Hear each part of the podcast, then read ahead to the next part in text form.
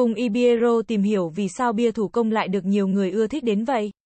Bia thủ công là loại bia được ủ một cách thủ công ở các xưởng với quy mô nhỏ.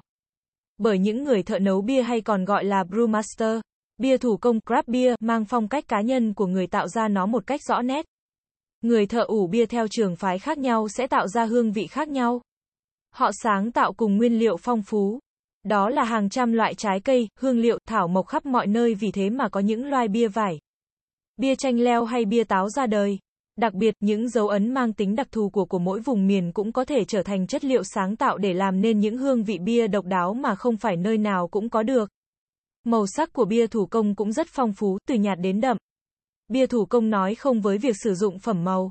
Màu sắc của bia đều được sản xuất từ những nguyên liệu thiên nhiên như các loại hoa quả, cốm, gừng, mà tạo nên những tông màu khác nhau như vàng, hổ phách, đỏ, nâu, đen. Điều tạo nên chất lượng của craft bia chính là hương vị và độ cồn. Hương vị đắng đậm đà, mỗi dòng bia mang một hương vị riêng biệt như Pilsner, IPA, Stout. Có nhiều dòng bia mang hương vị đặc trưng của địa phương.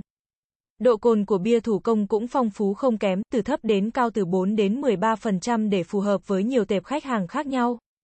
Hiện tại trên thế giới, bia thủ công khá phổ biến chiếm đến 15 đến 25% thị phần bia nói chung tùy vị trí địa lý.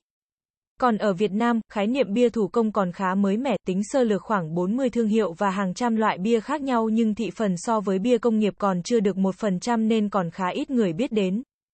Với bia công nghiệp, có 3 dòng đang được đánh giá cao trên thị trường là Carlsberg, Heineken và Budweiser. Bia loại này thường màu sáng, nhẹ dễ uống, độ cồn chỉ khoảng 5%. Còn với bia thủ công, có đến hàng trăm loại với nhiều hương vị khác nhau cũng như độ cồn độ đắng khác nhau. Bia nhẹ thì 4% còn nặng thì có thể lên 12 đến 13%. Để đánh giá khách quan thì không thể nói bia nào ngon hơn vì còn phụ thuộc vào cảm nhận và sở thích của người uống bia. Có người thích bia nhẹ, thích nặng, thích đắng hay không đắng, hay có vị hoa quả hay không có hoa quả nhưng chắc chắn một điều rằng bia thủ công có thể đáp ứng được hết tất cả nhu cầu thưởng thức của mọi người. Với bia thủ công, bạn có thể thưởng thức rất nhiều loại mới chọn được hương vị yêu thích của riêng mình.